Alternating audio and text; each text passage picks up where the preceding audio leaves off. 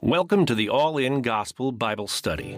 Each week, we move chapter by chapter through the Bible towards a comprehensive understanding of what the Bible teaches. All In Gospel is recorded live in White Bear Lake, Minnesota, featuring Dr. Seann Dikkers. You can support this broadcast by subscribing or donating at the allingospel.com website.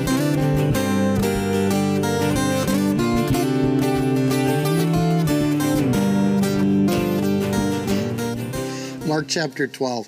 Yeah, if everybody came to church with these zoomies that Timber has, like we would have a whole different kind of environment around here. He is revved up. Yes, just have a little track. Uh, so, Mark chapter 12, we're going to pick up in verse 18. The context is Jesus has come into the temple. He's been met by the priests, scribes, and elders. And in verses 1 through 12, they challenged his authority. He responded with the parable of the vine dressers. In other words, we're not, I mean, he's not going to bicker authority. Jesus is not human authority, he's the owner himself. And so it's not an issue of who's got more authority. It's we'll, get, well, let's talk about ownership, not authority. Verses 13 through 17, the challenge was a legal premise of paying taxes. This is a concern for politics. Uh, Jesus is not about hot topics in the news. He's about heavenly obligations, and they're two totally different discourses. So he's going to keep doing the same thing um, he, you know, he's establishing things here that really are the roots of the church and church theology. He's he just established the separation of church and state. Think of the impact on that on human history. Two thousand years of human history. The idea that church and state might be two different domains. Jesus came up with that little gem, uh, and it's been fairly good for human history. Um, again, this is a scholar. These are a series of scholarly interactions, and I think sometimes whenever we think we're going to get into a conversation with somebody, and it's maybe a confrontational conversation, one of two things happen. One is that you either become like a panicked squirrel. I remember as a bus driver, you'd get squirrels that would try to play that game where they run in front of the vehicle, and then they see the vehicle like, oh, surprise, there's vehicles out here, and they'll like freeze up and look at you with their little squirrel eyes. Please don't hit me. And they don't know what to do. They don't know if they should run, if they should jig, if they should, you know. And sometimes they get out of it and they probably earn a little squirrel badge with their squirrel club. And sometimes they don't get out of it. They just get hit by the bus and flop around a little bit. Part of what this is, is I, when you're in the middle of a panic situation, we tend to freeze up and that happens in these conversations that are about spiritual thoughts. So part of Mark chapter 12 is to train us for those conversations so we don't freeze up. And Jesus, of course, uh, is the role model of how to do that. He's going to get a challenge to the idea of resurrection next, and which is a really, if you want to generalize that, he's being challenged on the supernatural itself. That things that are supernatural can even happen. And how he responds to these, for me, I guess part of what I love about this is that I love the scholarly elements of this, and it's part of why I don't want to speed through chapter 12. This is important as to how we think and how do we do it. Some people don't dig this as much. Like, if you can avoid the scholarly debate, you just do. And that's awesome. Um, and I think the Bible has things for different kinds of people, and I, I hope there's gems in here for everybody today. But um, I really I look at this and I just think of how rich this is. I don't think Jesus sat and prepared for it. I think the Holy Spirit's just given them the right words to say at the right time. And that's the promise we have too that when we go into those kinds of conversations, when we go before governors and rulers of this age, the Holy Jesus has promised the Holy Spirit will be there to give us the words. But what we do need is, I think, the model of Jesus and the framework to go into these with. So I don't know exactly what to say in these situations, but I know how to frame it. And that's why I was kind of like, they come at him with the challenge to his authority. He comes up with heavenly ownership and authority of everything. They come at him with the taxes question. He comes back with heavenly obligations. Most of these conversations are about fleshly thinking versus heavenly thinking. And if I just have that framework, I can handle most, most conversations. You're thinking about this world, I'm thinking about the heavenly world. You're thinking about the things of the flesh, I'm thinking about the things of God. And if you, we can just establish that we're coming at topics from different places, you're going to come out of most of these as smoothly as Jesus did. So we'll start in verse 18, we'll pick up from there. Then some Sadducees who say there is, or Sadducees who say there is no resurrection came to him and they asked him, saying, Teacher, Moses wrote to us that if a man's brother dies and leaves his wife behind and leaves no children, his brother should take his wife and raise up offspring for his brother. Now there were seven brothers. And the first took a wife, and dying, he left no offspring. And the second took her, and he died, nor did he leave offspring. The third likewise. So the seven had her and left no offspring. Last of all, the woman died too. Therefore, in the resurrection, which they don't believe in, in the resurrection, when they rise, whose wife will she be? For all seven had had her as a wife. How's that even possible? So the, the Sadducees are aristocrats, they're wealthy, they're elite, they're on top of the world, they're the PhDs and the presidents all in one club, right? And the CEOs. Um, Rome allowed the local culture to have rich folks, but those rich folk had, had to bow to Rome. So when you see Sadducee, you know they're bowing to Rome. You know they're in, in cahoots with them. They're smart people. They've had all the education, they have all the titles, they have all the paper on their wall. Um, we also know that their goal with that smartness was to impress people because they had a role in society. We still have these people around, we just don't call them Sadducees anymore. At the end of the day, they're so successful in this world that they're failing as they think they're smarter than God. They think they've got this God stuff all figured out, more so than what the scriptures say. So they start with assumptions and presumptions. Their major assumption, which is said in verse 18, that there's no resurrection. Broader than that, in the first century, the Sadducees didn't think there was anything supernatural. There's no angelic world, there's no spiritual life, there's no, really, everything short of there's no God. But that God's not doing anything supernatural. Everything can be explained through natural phenomena. We have those people today. Like this hasn't changed, right? So, in that sense, not believing in anything supernatural, they think when they die, they're just dead and there's nothing left. And so they live, and, and I think there, there's no hope. This is why they're sad, you see.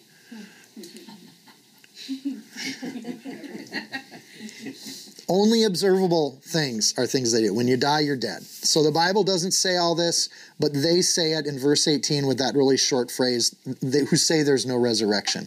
And this is about resurrection. They came to him. We do well to note that when you're speaking the truth, you don't have to go looking for fights, they'll come to you. If you're bold and you're standing on the word of God, people will come to you and challenge you on that. Just you don't have to go finding it. They come to him.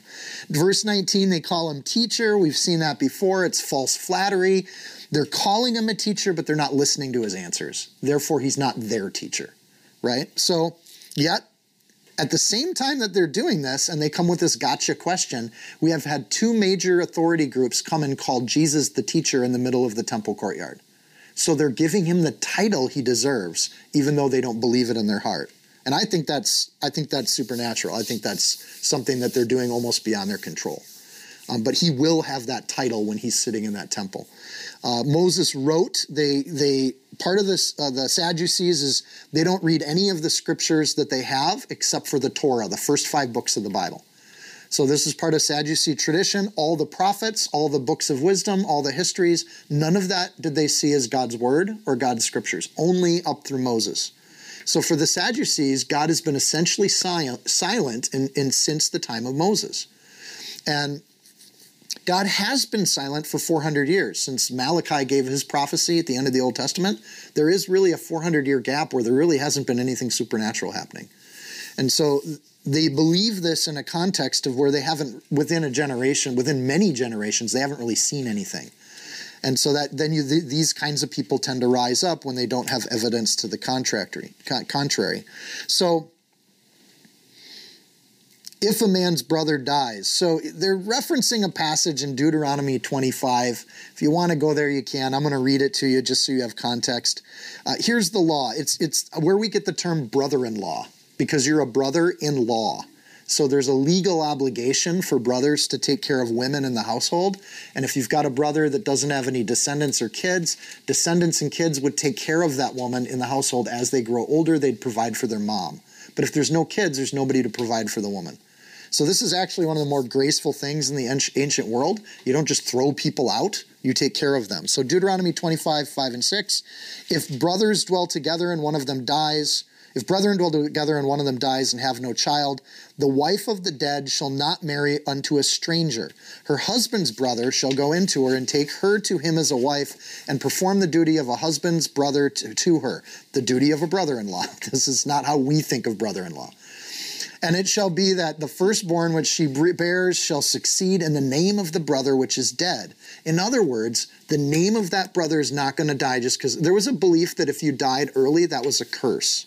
And so this law kind of counters that a bit that that family name is going to be the land allocation of Joshua. It's very particular to the nation of Israel. It's particular to those land allocations that God did. You can go back and listen to Deuteronomy if you want more on that. But it's the law of Levirate marriage, or what we would call the, the brother in law husband.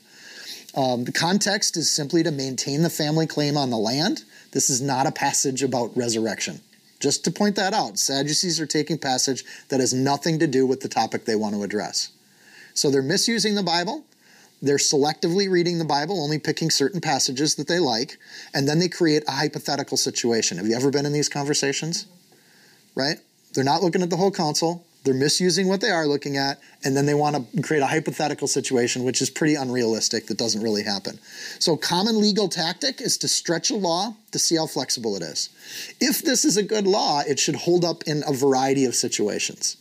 So, they're using a legal claim or a legal argument, and they're pushing that law to the extreme. They reword it they can condition it or you can throw the law out if it doesn't work under a variety of situations. The problem is when God wrote Deuteronomy, he also set up a system of uh, judges, or the first time in history they had a judicial system. The judicial system, frankly, looks almost identical to the American judicial system. They had local courts, they had higher courts, and they had kind of a Supreme Court of the elders.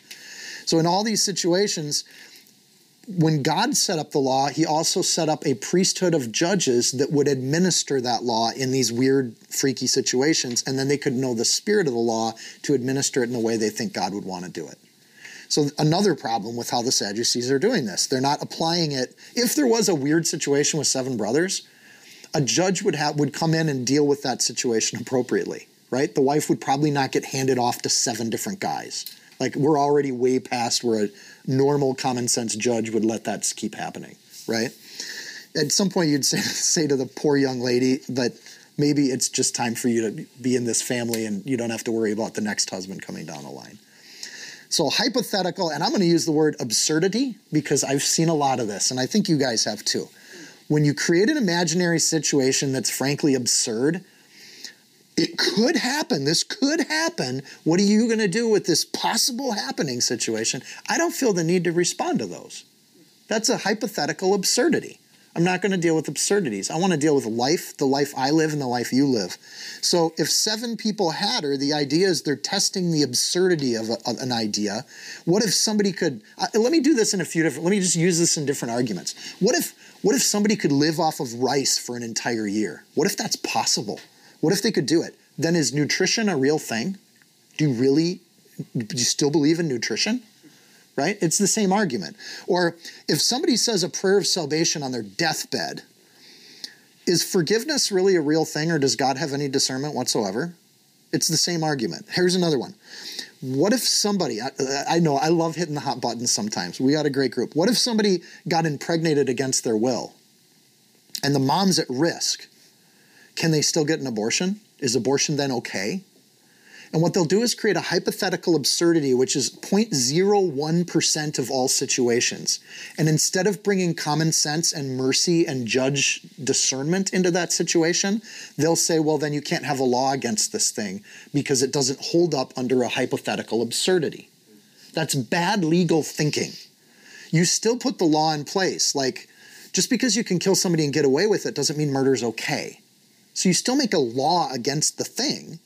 And then in the hypothetical absurdity situations, if and when they come up, you go to a courtroom and you ask for a, a pass on those situations. That's how law works. It's how judicial worked and in, in, law worked in Deuteronomy. So I'll give you the spiritual ones too. Like, why do good things happen to bad people? Maybe God doesn't understand justice. Why do bad things happen to good peoples? Maybe God doesn't understand mercy. Like you can't throw out major concepts because of hypothetical absurdities or exceptions to the rule. Um, what if like what if like you think in your theology that people are just going to go poof in the rapture? Well, I haven't seen anybody go poof, so maybe that's not going to happen. Here's another one. This is Sadducee thinking. I shouldn't poison you with so much of this. People don't walk on water. That's impossible. That can't happen. So you must you must not understand how the context of this writing. We got to manipulate it and change it, right? What about the pygmy Amazonians in the middle of Australia who haven't heard about Jesus Christ? Like, how are you going to possibly deal with those people in heaven? How's God, like, that's not fair to them. They've never heard of Jesus. How do they get saved? They don't have a chance of salvation. That must mean God hates those people. Hypothetical absurdities. Grant, you were counting up the ways in which that was wrong. Yeah, okay. what do you all do about the contradictions in the Bible? There's so many contra- contradictions in the Bible. If there's all those contradictions, how do you trust the Word of God? Hypothetical absurdities. Show me. And, and so, how do you deal with these things? All right. So, first, if you want to keep a discussion going around a hypothetical absurdity, you can if you want to, but what you're going to find is your opponent is mocking you, deceiving you, or scoffing you. There's not a heart to heart friendship going on here. This is an attack tactic from legal minds. And in this sense, that's exactly what the Sadducees are doing. They're attacking Jesus. There's no effort to find good judgment or common sense or even better thinking. This is not a reasonable argument because they've started with, with a hypothetical absurdity. So you're not going to have a, you can keep this conversation going, but you're not going to have a conversation that's fruitful because there isn't a heart there that wants to bear fruit. And so we'll look at how Jesus does, does this. But I, I think what you'll find with Jesus as we get into his answer is that he doesn't spend a lot of time thinking about the preposterous situation. He changes the topic. And he's already done this a few times. You want to talk about authority? I want to talk about ownership. You want to talk about taxes? I want to talk about the kingdom of God and what you owe to God. So, moving from the earthly to the heavenly has been something Jesus has done twice, showing us how to have these conversations. You want to bicker about people walking on water? I want to know the God that makes people walk on water. I'm interested in that conversation. So, therefore, in verse 23, it says, therefore. Um, it, the therefore is an odd thing because they're using a rational word, or a, a uh, in the Greek, this would be a, a a discourse word that gets used as though they've made a point. But they haven't made a point. They've made a hypothetical situation that's never actually happened in a lab. It's never, to our knowledge, it's never happened in human history. So, one way to deal with it is to point out that verse 23, when somebody says, therefore, therefore I have a clue, there's no there. Where's your there? Show me the rice eater. Show me the the person that's praying on their deathbed and I will call me over. I'll be there right away. like show me that situation and we can have a conversation, but I can't have a conversation that doesn't exist. Right? So again, show me the show me the young lady that's been impregnated against her will and we will bring her to church. We will take care of her. We will bless the heck out of her. Like but I need to know who she is. It's not a hypothetical person. I want a real person that I can love, care for, and as a family, we can deal with that situation with good judgment and good discernment. Verse 23 Whose wife will she be? That's their gotcha question. It's a cynical question. If the resurrection's real, then explain that. Ha ha, we got you. So the temptation here is to enter into that absurd defense for the absurd situation. Don't do that. Resist that temptation. Um, the law here isn't addressing the after- afterlife, and it's a misapplication of the law entirely. It's not the point of it. Verse 24 Jesus answered them and said, Are you not therefore mistaken? You're mistaken. You've got the whole thing screwed up. You're mistaken. He doesn't deal with the, he doesn't answer their question because you don't know the scriptures nor the power of God. That's your mistake. So he just takes it to that bigger level. For when you for when they rise from the dead, they're neither married or given in marriage, but they're like angels in heaven. But concerning the dead that they rise, have you not read in the book of Moses in the burning bush passage how God spoke to him saying, "I am the God of Abraham, the God of Isaac, the God of Jacob." He's not the God of the dead, but the God of the living. You therefore are greatly mistaken. He, notice how he bookends it. You're mistaken. Ah, you're greatly mistaken. So let's look at this idea. Again, if you do want to engage with the people that are doing this, it, I think it's okay to say, you're just wrong. Like, there's nothing like, I think we want to make people happy so much sometimes we forget that when somebody comes at you with a gotcha question, it's okay to just say, you know, you're screwed up. you got your whole brain is mixed up. Name it for what it is. Their intellect has actually caused them to be fools. And we talk, and this is in Ecclesiastes, it's in Proverbs, it's in the books of wisdom. Very, very smart people can think themselves into absolute idiocy. and they're greatly mistaken. But they're so far in their own intellect that they're mistaken with confidence, which is dangerous. So, two reasons he gives. Let's read this really carefully. Uh, verse 24 they don't know the scriptures, which is a limited reading of God's word. They only read the Torah, and a limited understanding of God. They don't really give God credit for what he's capable of. So, you can read libraries of books and make mistakes that that they just you can take an entire library of Christian theology and it's not the authority that the Bible itself is. It's just not. So you can read all the books on that bookshelf and and get a slice of what the Bible has to offer. It's not even comparable. It's not on the same thing. And, and for me, at least, to know the scriptures, we're called to know the full counsel of the Word of God. This is why it was devastating to me when I was meeting young people that are like, I've never read the Bible. That's tragic. What's going to happen to the church if we have generations of people who haven't read the book? How do you expect to call yourself a believer if you don't even know what it means? So, knowing the full counsel of God, their unwillingness to read more than the Torah then becomes an issue that Jesus goes right at the heart of it. You think you're right because you won't read God's word. And then he sort he cites the Torah. I think this is great. Legally, he responds with a passage that's from the Old Testament, from the Torah, the five books and they don't use it, so there's no anchor of truth, but Jesus meets them where they're at at some level. The second thing they got going wrong is they don't get the power of God. God can transform people, and heaven isn't just another version of earth. It's essentially different. They're applying earthly rules to a heavenly existence. So, I think one of the things the enemy loves to do is give us an image of heaven that looks like a supercharged version of earth, right? and and and I joke about it, but like the idea of being like the bear zookeeper is is simply a, a, an exciting version of what I've experienced here on Earth. I love bears. I think they're cute. I think they'd be fun to ride. I think they'd be fun to snuggle with at night. But heaven's going to be so much more. There's going to be so much more to heaven that God's power can actually transform us. As Christians, we feel Him slowly transforming our heart the day we give our life to Him and he's moving and doing something different. As mature Christians, we look back at that process and go, wow, I'm not the same person I used to be. God has changed me. He's taken away the desires for evil things and put in my heart a desire for like food on Sundays. Right? That's what I, I live for fellowship, worship, faith, and, and, and the Word of God itself.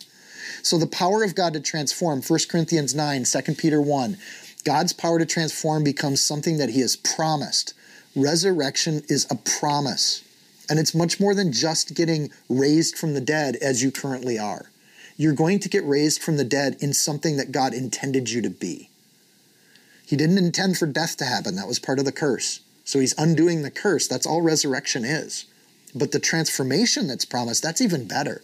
And that transformation starts the day you choose to follow Jesus Christ. Well, that's not shiny. I want big white wings and a golden halo, and I want to float around on clouds the spirit of the Holy Spirit, John 3 5, gets put in you the day you accept Jesus to be your Savior and you start to follow Him. You start to transform. That's the beginning of a work that, if you just take death out of the equation, is going to keep going. That's the power of God. Love is the power of God. Read the book of John, yes? Love is the power of God. Your ability to show up and love people and care for people and minister to people and be faithful, my goodness, that, that's not normal. And that work starts to begin the day you love the Lord. Freedom from sin is the power of God. Man, when I was a believer, I just I, I felt like I was hooked on all these different things, and, and all of a sudden the desire just evaporated. I was free from it. Temptation's still there, but I find that I can beat the temptation once in a while. And then after a few years, I can beat the temptation pretty consistently. But I know that the second the Spirit of God's gone, like I'm right back at that junk and the power of God to transform the spirit, our spirit of love, our freedom from sin. The power of God's incredible. And notice that it says here you'll be like angels. It doesn't say you will be angels. Like that's a weird little belief that some people have. We're not going to be angels, right? And when somebody dies, they're not looking over you like an angel.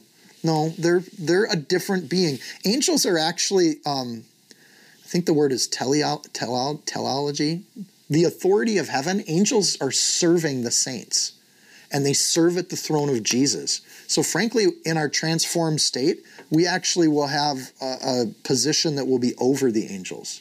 So, we'll be like angels in that they're will be a condition that we have that will make us so much more concerned about loving Jesus than about loving each other. Like, honestly, the love in heaven is what gets exploded. And marriage is such a limited, like just one, two people connecting for life, right? And I think the idea of serving the throne of Jesus will be like, we'll still know each other, we'll still love one another, but there will be that kind of relationship with a lot of people. And if we're not in the flesh, then you can take sex out of the equation, right? It's simply loving everyone we know in the same way that maybe a healthy marriage, we love one another there. But I think in heaven, love is just bigger. Like the power of God to explode love, it's pretty cool. I'm getting ready to watch a hippie movie so we can all just be like, God loves you. That's the power. That's a super powerful statement. And then he says, verse 26, but concerning the dead, and he addresses the power of God. He cites the Abraham, Isaac, Jacob. And what he's pointing out there, if you didn't catch it, is that God's speaking in the present tense. This is a statement that's made well after those three people have died, but God says, I am the God of Abraham. It's not in the past tense. I was the God of Abraham. It says, I am the God of Abraham. And so if they disagree with that, then they're calling their precious Torah inaccurate, which I'm sure the Sadducees are happy to do. Um, but in this case, that he's what he's pointing out to them very quickly and easily is the Bible doesn't say that, and I think that's good for us. You're mistaken. That's not what the Bible says. Well, I don't care what the Bible says, and that's your problem. You haven't read it. You don't understand it. You don't know the power of God. I'm not going to have a discussion with you about it. But if you're talking about the things of the Spirit, then let's talk about the things of the Spirit and you should be educated before you do that. But if you really want to meet God, I can tell you how to do that in language that a five year old can understand. I can break it down for you. It's really easy. Commit your life to the Lord God Almighty. Love Him with all your heart, mind, soul, and strength, and love other people as yourself. If you want to make that vow and that commitment, that's a, a, one of the big covenants. One of the covenants is marriage, which is part of this passage. Another covenant is to serve the kingdom of God and serve Jesus Himself. And those are the two vows that He asks us to make in life. So if you understand marriage, you should be able to understand what that vow to the church is and what that looks like. It's kind of awesome. I know I'm taking this to the extreme, but it's an academic argument. Verse 28. I think the progression here is interesting. Then one of the scribes came, having heard them reasoning together, perceiving that he had answered them well, and asked him, Which is the first commandment of all? Can you feel the change of tone here? Jesus answered him, The first of all the commandments is, Hear, O Israel, the Lord our God is one, and you shall love the Lord your God with all your heart, all your soul, all your, with all your mind, with all your strength. And this is the first commandment. And the second like it is the second like it is is this. You shall love your neighbor as yourself. There's no other commandment greater than these. We love these, right? These are verses we put on our walls. Notice that in chapter 11, verse 27, he was met at the door by three groups verse 13, he's met by two groups. Verse 18, it's only some. And in verse 28, it's one of the scribes. Are you seeing the trend? Less and less people are feeling like they have something for him. Um, the size of the opposition gets smaller. Now we're down to just one person. And it says, having heard them reasoning, this person's actually listened to Jesus. Instead of calling him teacher, he's actually acting in such a way where Jesus is teaching him something. I just think this is great. He doesn't have to come in posture. The point is is here, perceiving that he had answered them well. He's actually hearing what Jesus says and appreciates the answers. So he comes with an honest question. I some commentators, some people read this and they think it's another trap question. I don't think it is. He's not approaching with the teacher title, the false teacher title. He's not approaching with a gotcha question. He's just saying, "Okay, you tell me what's the most important commandment?" What's the biggest thing? Break this down to me like I'm a five year old. Tell me like I need to know this. Like I, I like I, I just want the simple basic version. So I think this is a sincere question. It's not a, t- a tactic. Um, Jesus has upset so many people today that it's kind of nice to see that there's one person that's just come out of that crowd that really wants to know more. I want to know more about how to follow the Lord. I think that he senses not just the reasoning in verse 28, but there's a perception that happens. Something has happened to his heart where he wants to ask more and he wants to know more. And as believers, that's what we're looking for in hearts is that there's something going on where that hard heart is getting chopped up a little bit. The ground's getting broken up, ready for a seed. And so we look for that. Which is the first commandment all? Is the question. Question. This is again an elementary school question. and Jesus gives him an elementary school answer. It is super simple.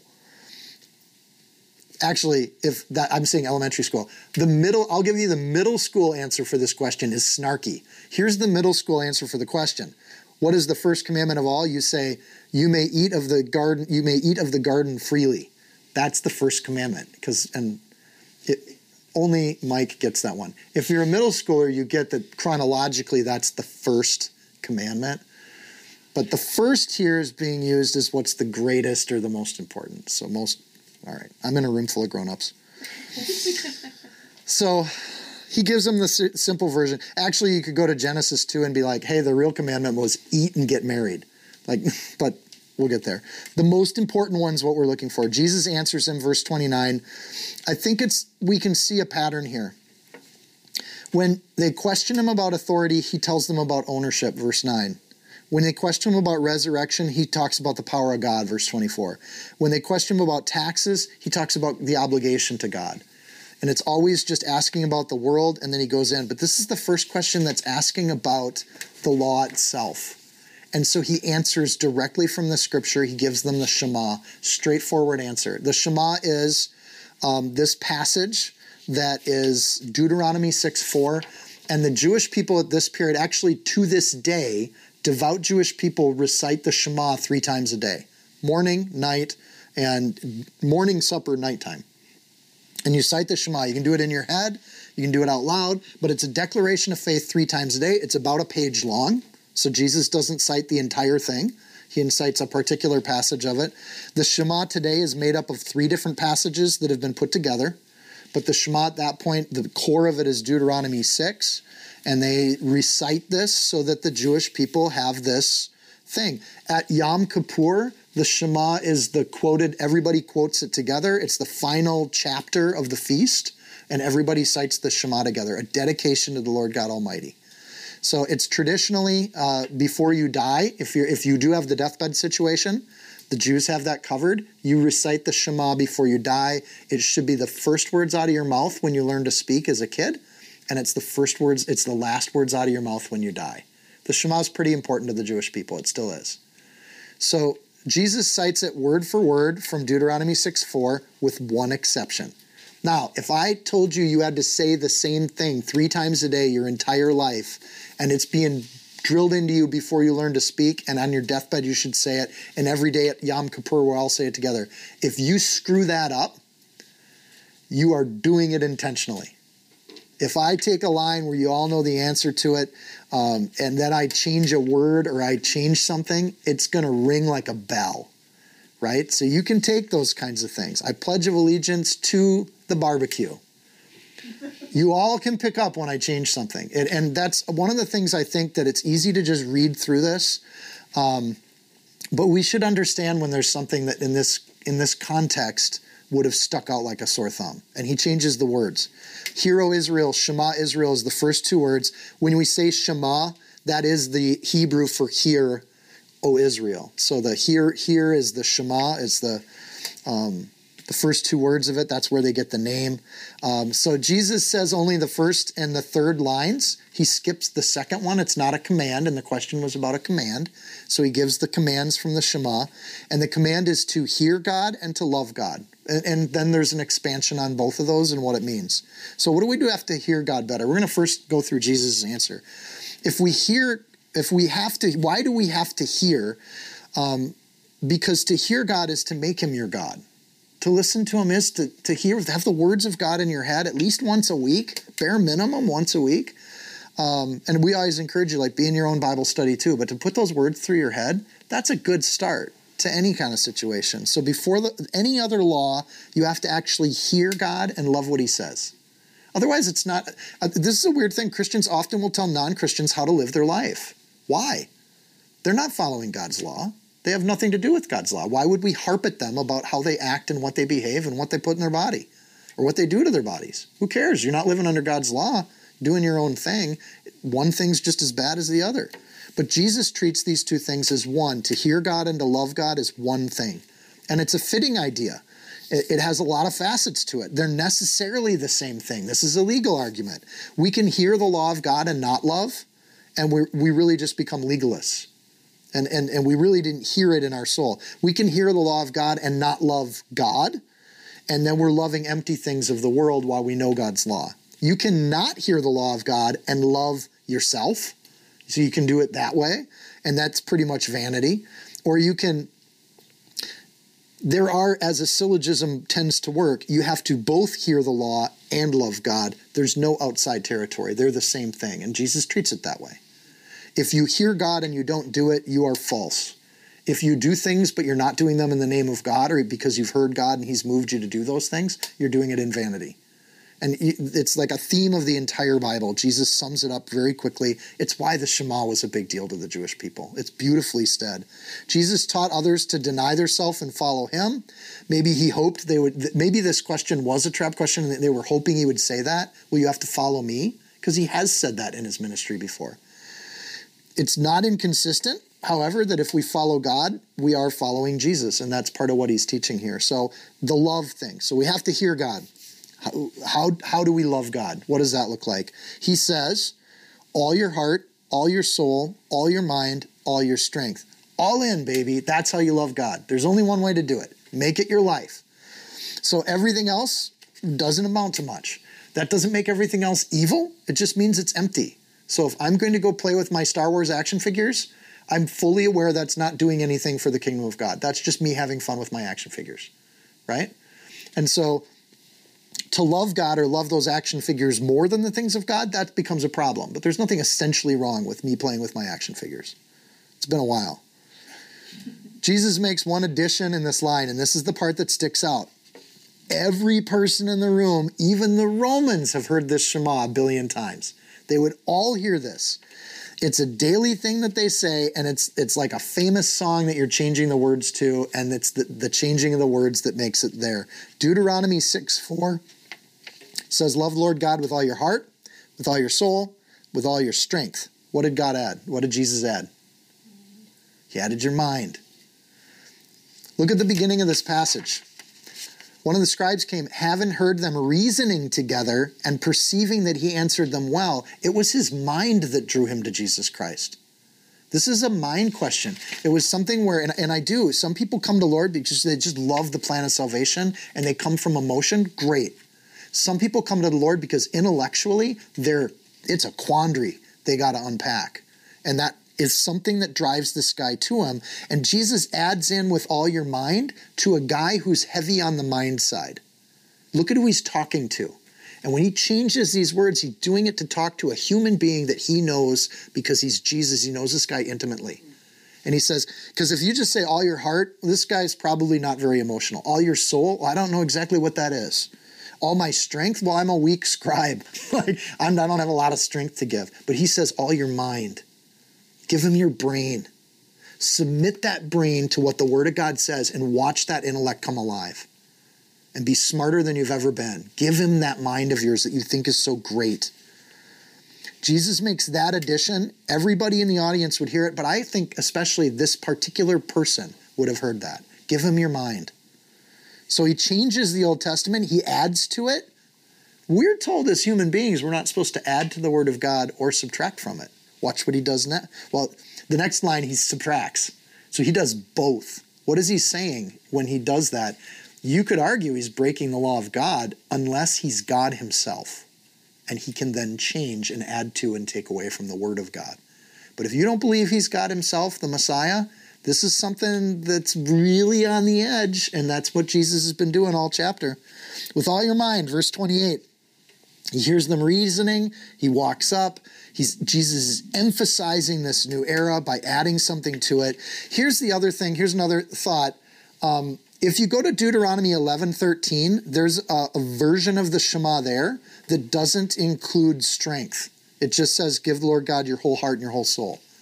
So there is background in the Old Testament where the Shema is something that is movable.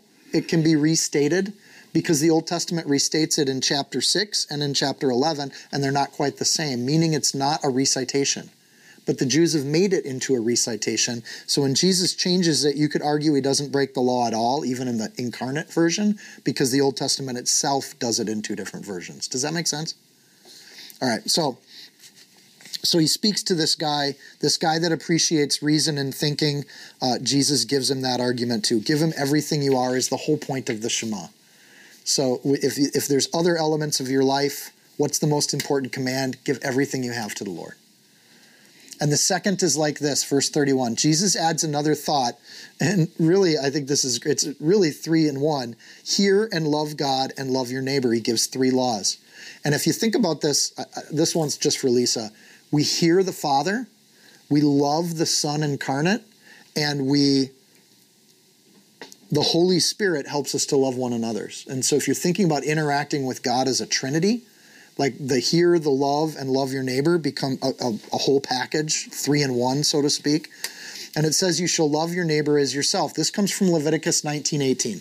Really cool what he's doing here. It's a small, less known command. It is not one that was famous amongst the Jewish people. It was not recited every day. In fact, it was largely forgotten. Why was it forgotten? Uh, I'll read you the verse. Leviticus 19:18. You shall not take vengeance nor bear any grudge against the children of your people, but you shall love your neighbor as yourself. And then this is the part Jesus leaves out I am the Lord. Now, a scribe would know the end of that verse. It's one verse, there's no punctuation that separates it. It is God claiming authority over judgment situations after he spent an entire day being judged and it has the statement, I am the Lord. So when Jesus says you shall love your neighbor as yourself, he should have finished that with, I am the Lord. He leaves that off, and anybody that knows the verse would know exactly what he didn't say out loud. It's a claim to deity. So I just like, I'm, I don't want to get too far off the point because you can just read this straight up. Love God, love your neighbor. That's a wonderful message. Pack that up, put it in your pocket, and you can live your week with that. That's great. This is a scholarly debate, and I love the scholarship of this thing. I love how it breaks down. So in the Shema, he glaringly adds the mind piece. On this verse, he glaringly doesn't finish the sentence. And in both cases, he has done the thing that only God shall do. He's teaching with total authority. The word love here is a command that the entire priesthood is breaking they're they're holding a grudge against Jesus. They're taking vengeance. They're plotting vengeance in the back room right now. And he so when he brings this up, he's he's brought up this obscure kind of passage that's tucked between other things. Before love your neighbor as yourself, it says don't take vengeance, which he just taught the disciples in chapter 11 after the, this passage, it says, You shall keep my statutes. And it goes on to talk about livestock laws, like how to treat cows. Like th- this is in Leviticus where you got all these laws just packed in on top of each other. So he's showing total command of the Old Testament when he does this. I just think it's great. There's no other commandment greater than these. It's interesting that he takes the no other commandment is singular in the Greek and is greater than these is a set or a plural. Again, three in one. All three of these come together as one thing. Can't pick and choose. Well, I love the Lord, but I don't get along well with people. Ah, if you're a believer, figure out how to get along with people. Well, I get along great in the church. I'm just not very spiritual. Ah, figure out how to pray and read the word. Learn to love. It's one thing. No, no greater commandment, singular. That said, we can read this for what it is. It's about love. The most important thing is love. But we often need to understand that when we disregard things like loving one another, we're disregarding the greatest commandment there is. If you think there's anything in the ministry or the kingdom of God that's more important than loving one another and loving God, you're wrong. You're defying the teaching of Jesus Christ. And this is something I think in the church we have to watch out for false teachers that emphasize action over love. There's just nothing you're obligated to do other than love God and love your neighbor. There's no greater commandment than these. And I just want to emphasize that because Jesus emphasized that. What's the biggest thing? figure out how to love people, minister to one another in the church. This is great trial ground. He gives us once a week. He gives us a testing ground to play with things and try things where nobody's going to judge you if you do it wrong or awkwardly. Give it a shot. Love takes relationships. It's it's relational by implication. Love takes sacrifice. You give things up for other people. Love takes an investment of your life, which means you take your precious time and commit that to other people like it's not your time anymore because you gave it to Jesus in the first place. That's love. It takes work to do love. It's so much easier to go put food in a food shelf. Way easier. So much harder to spend time with people. The early followers spent a lot of time on this love topic. You can read through the epistles. Love tends to be at the middle of those. Why? Because Jesus said that's the key. That's the thing that makes the whole kingdom tick. If you can, I'm going to read from 1 Corinthians 13. You've heard these verses, but listen to them in the light of Jesus. Though I speak with tongues of men and angels, but I not have love, I've become sounding brass or a clanging cymbal. I'm just noise. And though I have the gift of prophecy and understand all mysteries and all knowledge, and though I have all faith, I'm all in on all that stuff so that I could remove mountains, but I have not love, I am nothing. I, I, though I bestow all my goods to feed the poor, and though I give my mind to be burned, my body to be burned, and I don't have love, it profits me nothing. If you can't figure out how to be a friend, you're having a, you're gonna you're gonna lack spiritual blessing in your life because that's what makes the whole thing tick. Learn how to be a friend. Learn how to be a husband, a wife, a, a son or a daughter, a father, a mother. Learn how to do those relationships well before you worry about anything else in the kingdom. Be a good sister, be a good brother. We, we uh, Grant got to hear that like probably thousands of times. Be a good brother, be a, a big, good big brother. What does a big brother mean? What does it mean to be a big brother? And Grant probably got sick of hearing that over the years. Your ministries mean nothing if there isn't a loving relationship at the middle of your life. Just nothing. It's just noise or vanity. Listen to this. Listen to this. 1 Corinthians 13 4 Love suffers long and it's kind. Love doesn't envy. Love doesn't parade itself like that. Love doesn't walk into a room and expect attention. Love doesn't parade itself. It's not puffed up. You meet somebody that's full of love, they're not puffed up. They don't need to be puffed up. Love doesn't behave rudely. We've talked a lot about that. Love doesn't act rude, ever. Love doesn't seek its own. I just want this for me. Love doesn't do that. That's not how love acts. It's how we act. It's not how love does. Love is not provoked. Love thinks no evil. Love doesn't rejoice in iniquity, it rejoices in the truth. Love bears all things, believes all things, hopes all things, endures all things. Sometimes you got to put up with wackos, like me. Love never fails, but whether there are prophecies, they will fail. Whether there's tongues, they'll, they'll cease. And whether there's knowledge, it'll vanish away. And this is where this story started. He heard them reasoning, and something tugged at his heart. And Jesus adds that mind piece, and I think the disciples are chewing on this for decades after it happens. We don't need faith when we get to heaven because we'll see everything in first person. Faith will go away. We don't need hope when Jesus returns because the action will already have happened. We don't have to hope anymore. He's arrived. Hope will fade away. Love endures. Love goes on for all eternity. We hear God, we love God, we love our neighbor. I that is the elementary version of this, not the middle school version. That's the elementary version. Elsewhere, Jesus describes the neighbors. All that from this, verse 29. Jesus answered him, The first of all commandments is, Hear, O Israel, the Lord God, Lord our God is, ah, Hear, O Israel, the Lord our God, the Lord is one.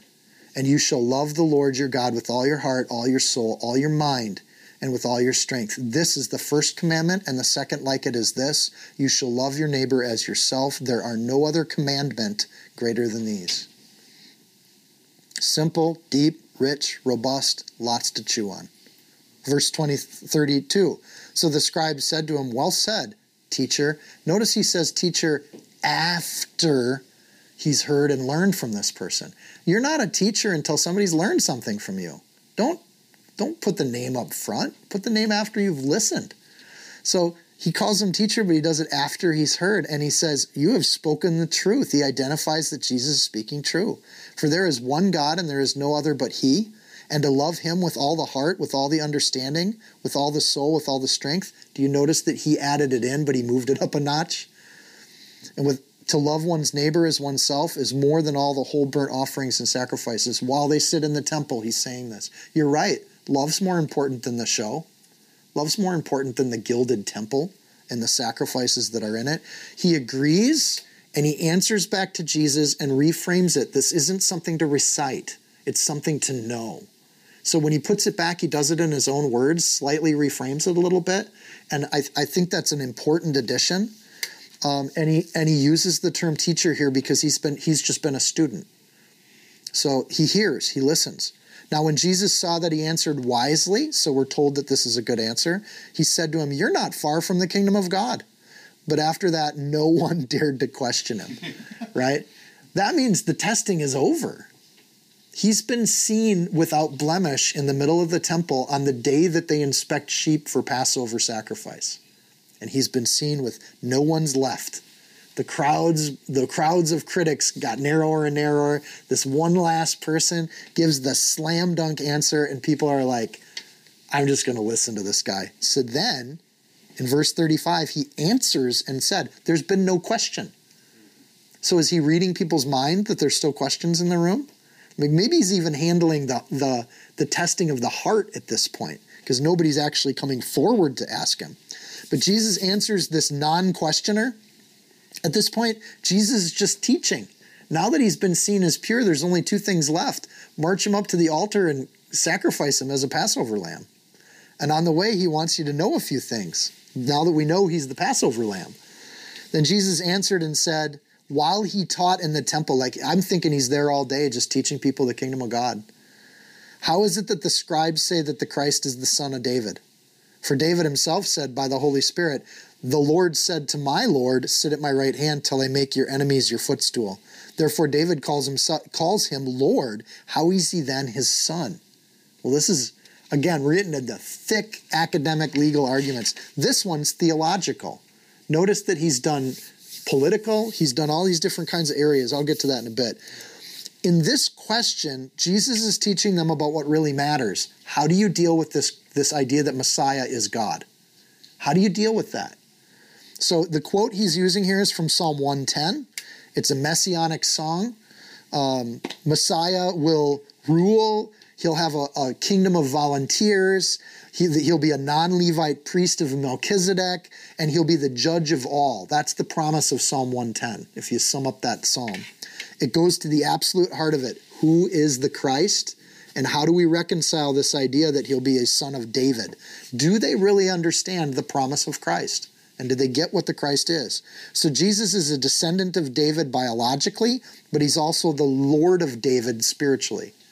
And so this is more than bi- biology. In chapter 10, when Bartimaeus came running up to him, do you remember what title he gave him? Son of David. Bartimaeus saw Jesus as a descendant of David taking the throne of David, right?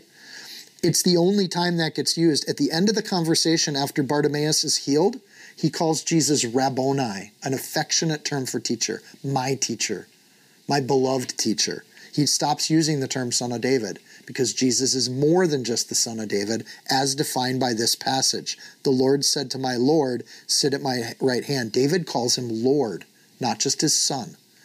So the common people heard him gladly, is the other piece of this. Jesus is reaching people. Um, and I, you know, this idea that now that he's dealt with all the fuddy duddies, he can actually deal with real people. And he talks directly to the crowd. Matthew has this story, Luke has this story. This is a kind of a key piece of what's going on in the temple today.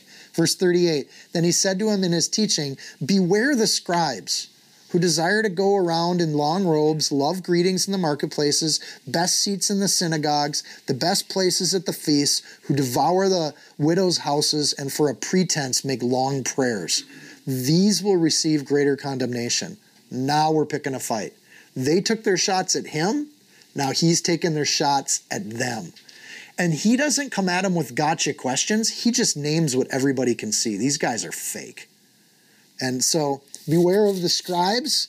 The scribes were the teachers of the law, they were the professors of the day, they were the academic learned ones. You took a class from a scribe, that's where you went. Uh, he points out what they what they do and how we measure character by those people. When you pick your teachers, understand who they are as a person. And so he gives you a few things to look at when you look at teachers. And being an academic myself, having been a long robe wearing, you know, actually you get long robes even today. I have my robes in the closet upstairs. They're fancy, they're felt, they're thick. I feel pretty awesome when I'm wearing them. I march around in them. You know, I'm a prof. Um, they don't mean a lot and people that put their pride in those things, Uh, that's a dangerous thing. Long robes are an indication of role and position, but they also say this if I'm wearing my long robe, I'm not out doing concrete work. If I got my long robes on, I'm not doing carpentry and getting them all dusty. If I got my long robes on, I don't bother to do hard work ever. I'm soft. If I wear those robes too long, my hands will lose their calluses. I become soft. Scholars didn't do those things. These are measures of pride. How do you know if you're dealing with a prideful person? I think it's important that he was tested by the scribes, and then he had this one scribe come ask him an honest question, which means there's good scribes and bad scribes, right? So how do you tell the difference between them? And Jesus is kind of telling them how to how to identify who they are. So one is they don't like to do hard work themselves. They won't dig in and do it. They always get their son to do their work for them. Right? Do this, do that, change the locks, fix that, paint the walls. One way to identify pride, not the only way, there's more. They love greetings. What does that mean? They like to be recognized, they like to be famous. I got to tell you, one of the best things in the world is when I'd go to a conference as the keynote, keynote speaker at the conference, and everybody knew who you were. Like, this is a small community of people, and they all know who you are. It is hard to not get puffed up when you're in that situation. You're, you're just like, yeah, this kind of feels good. I, I'm the man at this situation. I think that's true of anybody that's seen by people or talks to people. They become mistaken that because others like them, that they're more holy than there were without people liking them. And it, does go to your head a little bit, right? They love the greetings. They love when people recognize them. They love the best seats. They want courtside at the games. They want the uh, the box seat at the theater. They love to be in those seats where everybody recognizes how important they are. Why? They like the position that leadership offer, offers them. Leadership does have some perks to it, right? I get to see all of you, but you don't get to see each other. Just the positioning of where we're sitting. But to like those seats, to love that seat, means you don't want to let it go, right? You appreciate it. So it's one thing to be a teacher that knows that at any given day I can go be a student. I can sit out in the audience just as much as sitting in front. Doesn't matter to me. They like the synagogues most important in the religious matters. They love it when you get the best seat in the synagogue. You go to church, you've got the front row pew, you get the desk, you know. They love that seat. That's really important to them. They get the lazy boy when they come to church. And some people get here early just so they can get that. But they adore it more so than they love learning about God and loving God. And that's the danger. They love the best seats feasts they like the the best place at the feasts too so in religious matters at the synagogue social matters at the feasts you know this is just one of those things. They just they like to be in that position where everybody likes them and looks to them but then they devour widows houses. What does that mean? Teachers weren't paid in the first century. They, the scribes weren't paid. They took tithe money and they were in the temple took care of them. They got food. They got a place to live but they weren't paid. But what the Jewish people had done is they allowed gifts to be given, right? And so you get an old widow. She's got maybe some money. Let's assume they've got some cash. And they have this big, beautiful heart, and they just love to give to people they care for. So they they're, they're happy to give gifts. Um, there's a difference between taking these gifts, with the Jewish people allowed, um, but what they would do is the scribes would go after those widows right? Instead of loving and caring for everybody equal, they'd give a little special attention to Aunt Ethel because Aunt Ethel had a ton of money and Aunt Ethel can, you know, make sure that we, we get some new robes next week. And so they would do this and they paid a special attention to especially lonely widows, widows that wanted that attention. So the widows got their attention and these scribes would get the money. And in the first century, that was just a known thing. And it was something that they would do. So in fact, in the first century, part of the teachings of the, the Midrash, uh, it, it, actually encouraged giving to teachers, and they had even elevated the gifts to teachers as the most holy thing you could do. Not giving to the temple, giving to teachers was the most holy thing you could do. It was the greatest deed.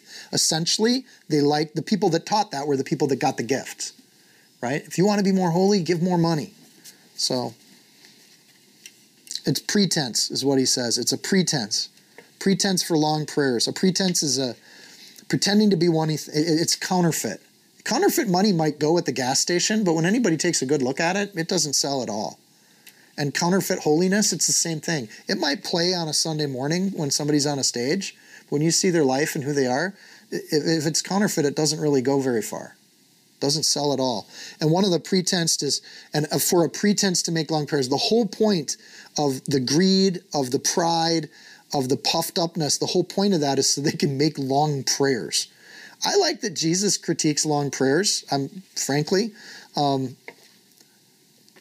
prayers is intimate is like talking about money with people. Everybody prays different. I get that. Some people like to pray in King James. I get that. What does it mean to do long prayers? In the first century, some of these scribes, before they taught the word, so they would come into a room, everybody would gather around three sides. There would be the teacher would stand up and do a reading from God's scriptures, and then the the, the teacher would sit down and say, What questions do we have about the reading? And the Jewish people would have a discourse or a set of questions back and forth.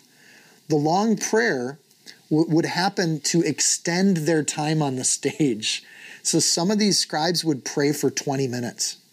Because, and they would do their sermons through their prayer voice, right? And so it's one it's it's this idea of loving being on display. That said, long prayers aren't bad. If you take the whole counsel of God, there are people that pray. Jesus prayed all night. That's a pretty long prayer, right? Nothing wrong with long prayers. It's the pretense of being on display and making other people listen to your prayers. You want to pray for 20 minutes straight? That's an absolute blessing if you look at the Word of God. You and God, thank you. Don't make other people listen to that. So the pretense of long prayers is wanting other people to hear it. Um, and and I, I just want to think through that idea a little bit when we think about praying, because for some people, this is like, okay, well, then how do I pray? If you think a person's hard of hearing, a natural tendency is we raise our voice, right? We get a little louder. Is God hard of hearing? Here's another one. If you think somebody's prideful and you want something from them, we naturally use flattery because we know it'll work. Does God need your flattery? Is he prideful like that? When we think a person person's stupid, we tend to th- slow things down and explain things more carefully and longer and put bigger gaps between our words. We don't talk normal anymore. We talk to somebody who needs to hear it. And it's a very belittling thing. Is God stupid? So if God can hear you fine, and He's not stupid, and He doesn't need your flattery, then we, we talk to God not in an, in, a, in an extended way. And I think long prayers is about this. We don't create an entire language of prayer with God. We just talk to Him normally. Talk to Him like you talk to a human being, right? Because He hears you, He knows what you're saying, He actually knows your heart before you pray it. Prayer is more about us getting aligned with God than about us changing God. So we don't west when you are talking to somebody who has position, power, and authority, think of how we change our discourse with those people. When we're dealing with somebody who's clearly in authority, oftentimes we get more succinct, we get clearer, and, and think about like military talk. Sir, we have a problem. Lord, we need help in this thing. Please help. We get succinct when we're talking because we don't want to waste their time. So there's this idea that, and, and that goes counter to the fact, if, and I'll give you this one too, because God is both in authority where we might be succinct, but God is also our Father, our Abba, the one who cares for us and loves us. And when you're talking to somebody who you love, you can talk for hours, right? The whole night's gone. When Steph and I were dating, actually, even today sometimes, we'll get to talking three, four, five hours. Grant and Katie will walk in and be like, oh, they're still talking. And they'll leave. When you're talking with somebody you love, time just flies. You can go forever. So we got both in an almighty God. We have both a Father in heaven and we have a Father who loves us in heaven. And when we talk to somebody who's in authority, we're direct and clear. We don't need any more than that. When we talk to somebody who loves us, we tell them everything. Here's how my day went. I did this. I went down to here. Lord, this is great. I could see what you were doing there. And there's people that their prayer life is is absolutely a debrief on the day every day, and it's beautiful. It's wonderful. Jesus lovingly invites us to prayer, but he doesn't need loud, flattering, or elaborate ones. Pretenses. He doesn't need us to pretend we're something different when we pray to him. He wants us to just be ourselves. And I hope that's a blessing. Hope that's a word of blessing. Jesus teaches them to pray in Matthew 6, the Lord's Prayer. Few sentences. How do we pray? They're asking, How do we pray? because they had scribes that would do these long prayers, these extended, elaborate things. And so the disciples are like, okay, you're changing everything. How do we do prayer? And he's like, just pray like this Our Father who art in heaven, hallowed be his name. He just gives them a very simple, direct thing. You know, it, it, again, when you talk to somebody in authority, you use the title, you know. And, and, and understanding your position before God is a good way to start your prayer. Giving your desires and your hopes directly and clearly, that's a good way to pray. Putting your hope in the Lord and wrapping it up, that's a good way to pray. He says, Beware the scribes because they look good, they presume their position, and they fill up all of our Christian bookstores. But you have to be wary when you're dealing with those people, right? They think they know everything, but they often know things that aren't the Word of God. And they've come up with human thinking and human reason that can often lead people astray. And they creep up. The more the church throughout history over 2,000 years, the more the church doesn't read the scriptures, the more these scribes pop up and you'll get experts and, and, opinions and holy leaders that are really teaching their own opinion and they're not teaching God's word. And they do pop up historically every time the church fails to go back to the word of God. Because there's going to be people that want to fill that gap for you. They want to do the reading for you and tell you what to do. And then you get this passage greater condemnation. Mark 6:11 implies the same thing. When we get judged before God, God will judge us in different ways. Some people have greater condemnation. That implies there's different levels of this. I don't even want to touch that. Like, that's an entire biblical thesis. But I can accept the fact that God's smart enough to judge people according to what they've done and how they've acted and who they are. And God generally hates the arrogant and he loves the humble. So, which of the two do I want to be when I go before God? So, in contrast to the scribe, Jesus just talked about the scribe, he turns and looks. Now, Jesus sat opposite. I wonder if he sat here intentionally. Like, this was like the temple courtyard's a big place, and to have eye line to that drop box, I'm wondering if Jesus picked his spot. He sat opposite the treasury and saw. So, he's given this talk about the scribes. Watch out for these people. They don't know what they're talking about. God's word knows what it's talking about. Trust God's word. And then he looks across and he sees this little old lady. Now, the treasury thing, they would stand in line. So you'd wait your turn to put things in there. And so it says, verse 41 Jesus sat opposite the treasury and saw how the people put money into the treasury, and many who were rich put in much. I'm sure they made a show of it. They wanted everybody to see how much they put in. And then one poor widow came and threw in two mites, which makes a quadrant, quadrans. And so he called his disciples to himself and he said to them, Assuredly, I say to you that this poor widow has put in more than all those who have given to the treasury.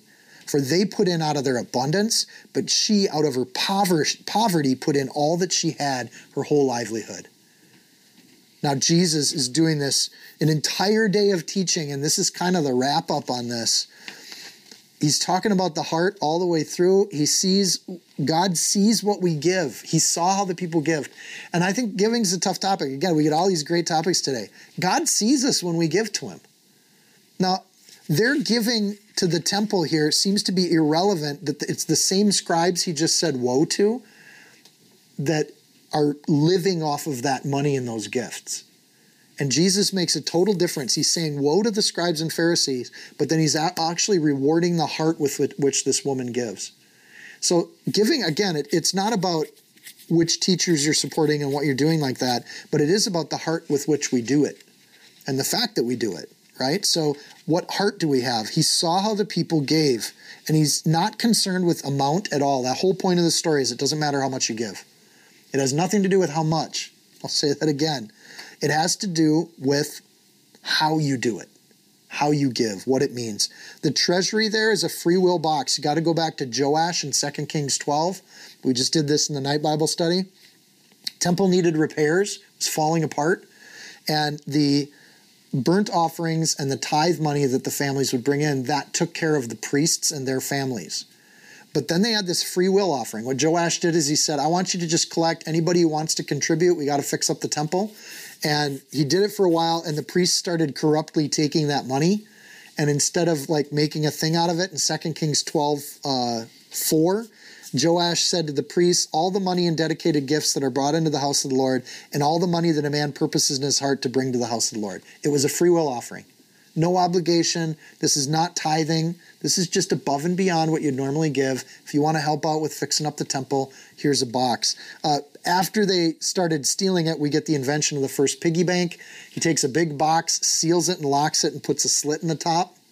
And uh, They bored a hole in its lid and set it beside the altar. On the right side as one comes into the house of the Lord, which means we know where Jesus was sitting when he said this. And the priests who kept the door put there all the money that was brought into the house of the Lord. The only money that should have been in the temple courtyard was money going into that box. Those denarii we just got done talking about should be in the box. So, this idea that uh, it was about God's work getting done. It's that extra thing. We get the word mites here. That's the Greek, uh, in the Greek, that's the lepta or the tiny bit, a bauble. In other words, a mite could have not even been a coin. It could have been like her favorite gemstone or something without value, you know, like an agate.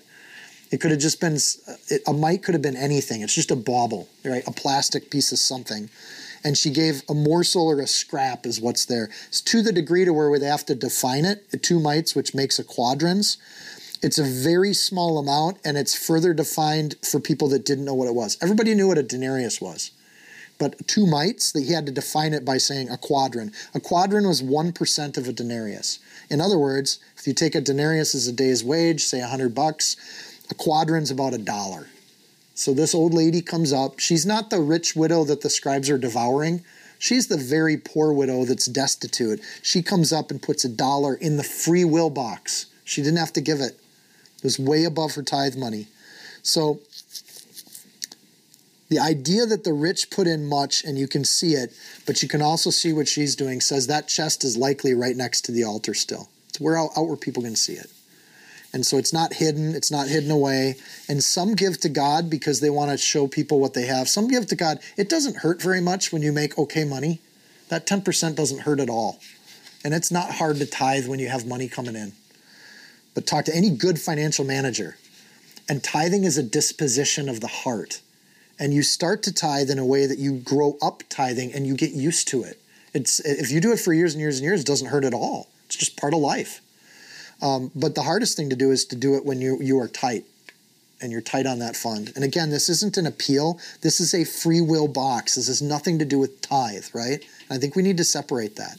The fact that this widow is giving a little bit extra and she doesn't have to says everything about her love of God and about her heart.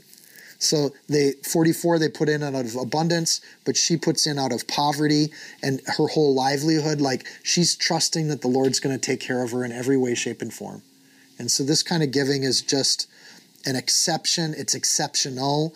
It's not a teaching that we should all give like the widow. It's it's pointing out the widow is truly exceptional. And that God sees that kind of gift and actually recognizes it.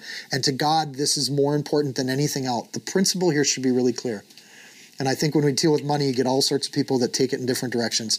The spirit of in giving is more important than the amount of the giving. The spirit of the giving is more important than the amount the discipline of it. We can all please God. It has nothing to do with what we have. One, there's different ways to mistake this. One mistake is I'll give when I have more. And this this really shatters that image. You don't give someday when you get more. You give now because it's about your heart. God wants us to be a giver in general. So we come up with this idea. It's not obligatory. It's I'm going to give because God loved me and I love God, so I'll obey God and here's a free will box. Once in a while, I'm going to give just to tell God I love him even more. So we don't give out of obligation like we're losing our money. We give out of obedience because it's God's money to start with. We're not really giving up anything. We're giving up what, what has landed in our lap because God saw fit for it to land there. So the idea of giving has nothing to do with God being broke. Again, the temple got fixed. There was more than enough. They even built some extra implements with the extra money. It's not because God's broke or because we need things. When you have religious leaders or scribes that go to their congregations asking for more money, I'm just, we may disagree when we have this discussion. I think that's flat out sin. You should never go to your congregation asking for money. Cut some ministries. Stop doing some of the things you used to be doing. Buy a smaller building. You know, so those ideas of, of trusting that God's going to give the ministry exactly what it needs to do the work it's going to do, it's a true, it's a true element of what God does. We participate in God's work, but we don't do it begrudgingly ever. And when there's a movement that happens, God will move groups of people in a certain direction to do things. So we sacrifice some of His blessing and convert it to heavenly blessing. Money is treated as an investment in heaven. And Jesus is saying, I'm looking at that woman and look at how she's doing her ministry compared to the scribes that he just got done talking about. It's all His. In fact, if everything's God and He only asks us for a tenth, that's pretty dang generous. You know, you can live off 90% of what I provide for you. So we, we move that way, and this mite's doing even, the, the widow with the mites is doing even more than that because she loves the Lord. It's the only area God asks us to test him. As long as we're in money, I'm going to read Malachi 3:10. It's the only area in our life where God invites us to test him. After Jesus has just gotten done being tested for an entire day, even multiple days, you could argue, all this testing in the temple courtyard, and we end on a topic which is the only area where so if you know Malachi 3:10 bring all the tithes into the storehouse that there may be food in my house and now try me in this says the Lord of hosts. If I the Lord of armies if I will not open for you the windows of heaven and pour out for you such blessing that there will not be room enough to receive it. He's talking to the nation of Israel when he says that not an individual. But this idea of you take all those tithes and bring them into the storehouse instead of greedily taking them for yourself um, watch what will happen never doubt this God's not a debtor and he won't be in debt to you. If you're giving things to the Lord, he will make that right, either here or in heaven. Um, and you look at David when he was broke, he was homeless, and he went into the temple and, and they offered to just like take care of the sacrifices. And in 2 Samuel 24, he says, Oh, no, no, no, no. I'm not going to give something that doesn't cost me anything.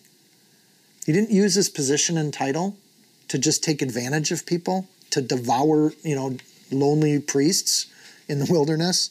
He actually paid for the the things that he paid paid for the threshing floor. Did it out of his own pocket. So even though he's in need, he sacrificed, and that's what the heart's all about. It wouldn't have been. It, it would have been. I, I, just want to end on a nicer note because all this testing. Jesus just got tested in all five major disciplines of thought during this era: authority, politics, doctrine, conjecture, and consequential lifestyle. Those are the four areas that priests should master. Uh, five areas. I'm sorry. And so he just went through all five of those areas in each of these stories. So we should know there's some context there showing um, absolute authority and expertise in every single one of these areas of discipline. Usually priests would specialize in one of the five, which is why different priests would come and question him in different areas. So he's showing mastery of all five disciplines. If this were a kung fu movie, he would be the master kung fu artist because he's mastered all different styles. Uh, so we get that. It would have been really neat if when he walked in, the elders, the scribes, and the Pharisees recognized their Messiah. And I, I don't want to lose that picture. What if Jesus came in on the triumphant entry and all these priests, scribes, and elders just said, It's our Messiah, welcome here? Instead of testing him, they would have brought everything in the storehouse and put it at the feet of Jesus and said, Here's all the resources of the temple that we've been stewards of for you. What do you want to do next? And or even better, we're going to empty the storehouse because Messiah's arrived and we're going to have a party like the world has never ever seen. We're going to take all of the temple resources and throw a feast just like the days of old. And we're going to feed 2 million people in Jerusalem the best barbecue they've ever had. That should have been their response. And so I think, again, it's interesting when he talks about these miserly scribes, these greedy people, and then he points out the widow at the end of it and her just giving what she has out of love and out of care. What would it have been like if the elders, scribes, and Pharisees acted the same way and they just said, Messiah's here, break open the piggy bank. This is what that money is for to pour it out and to give it to the Lord. Try me now in this, God says back in Malachi 3:10. You want to try the Lord God Almighty? Try bringing him those things and see if he doesn't just bless the heck out of you. What if they would have done exactly what they were told to do in the Old Testament when Messiah showed up?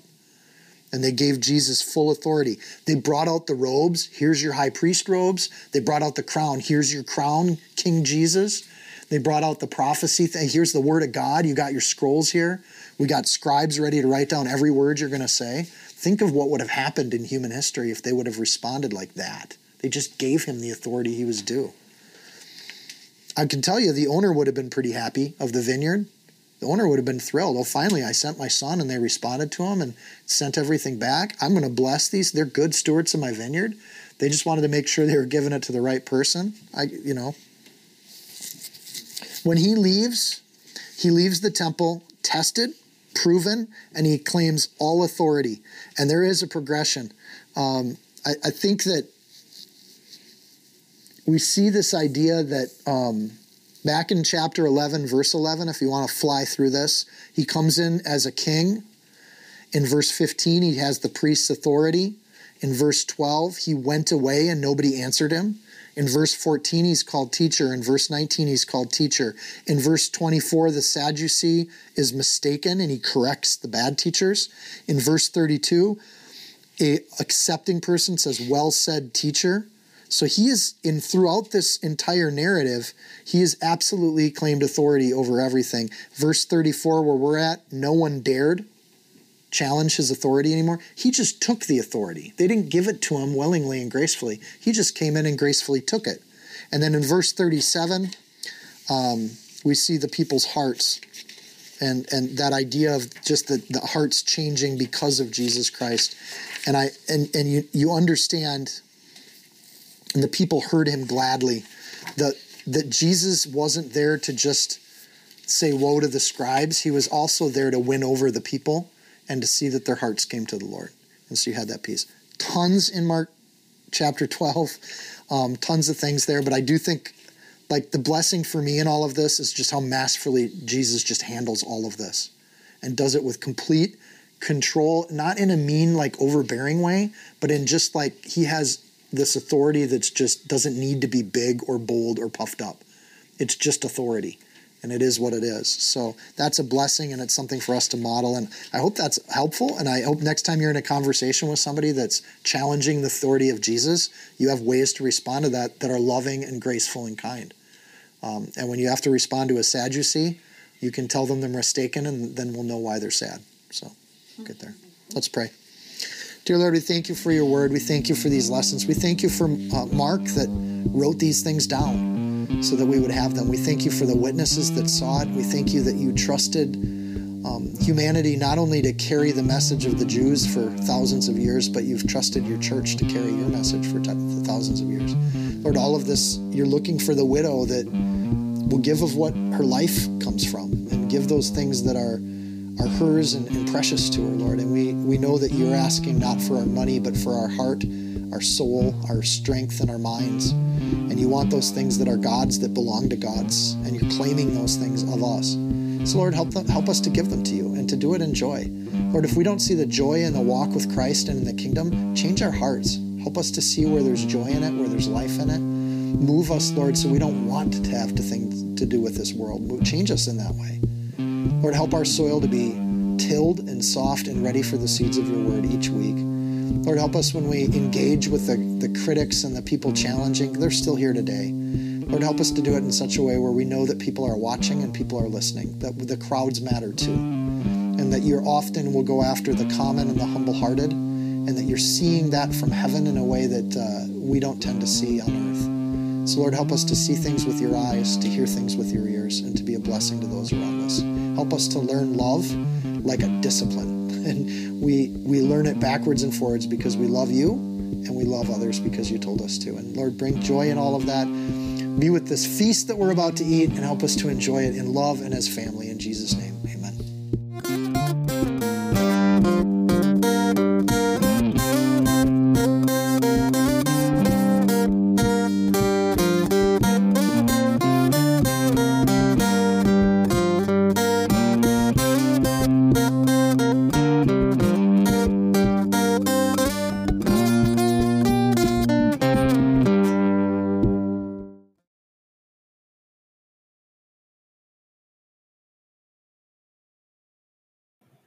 If you found this teaching helpful, insightful, you can support this podcast by sharing it with a friend.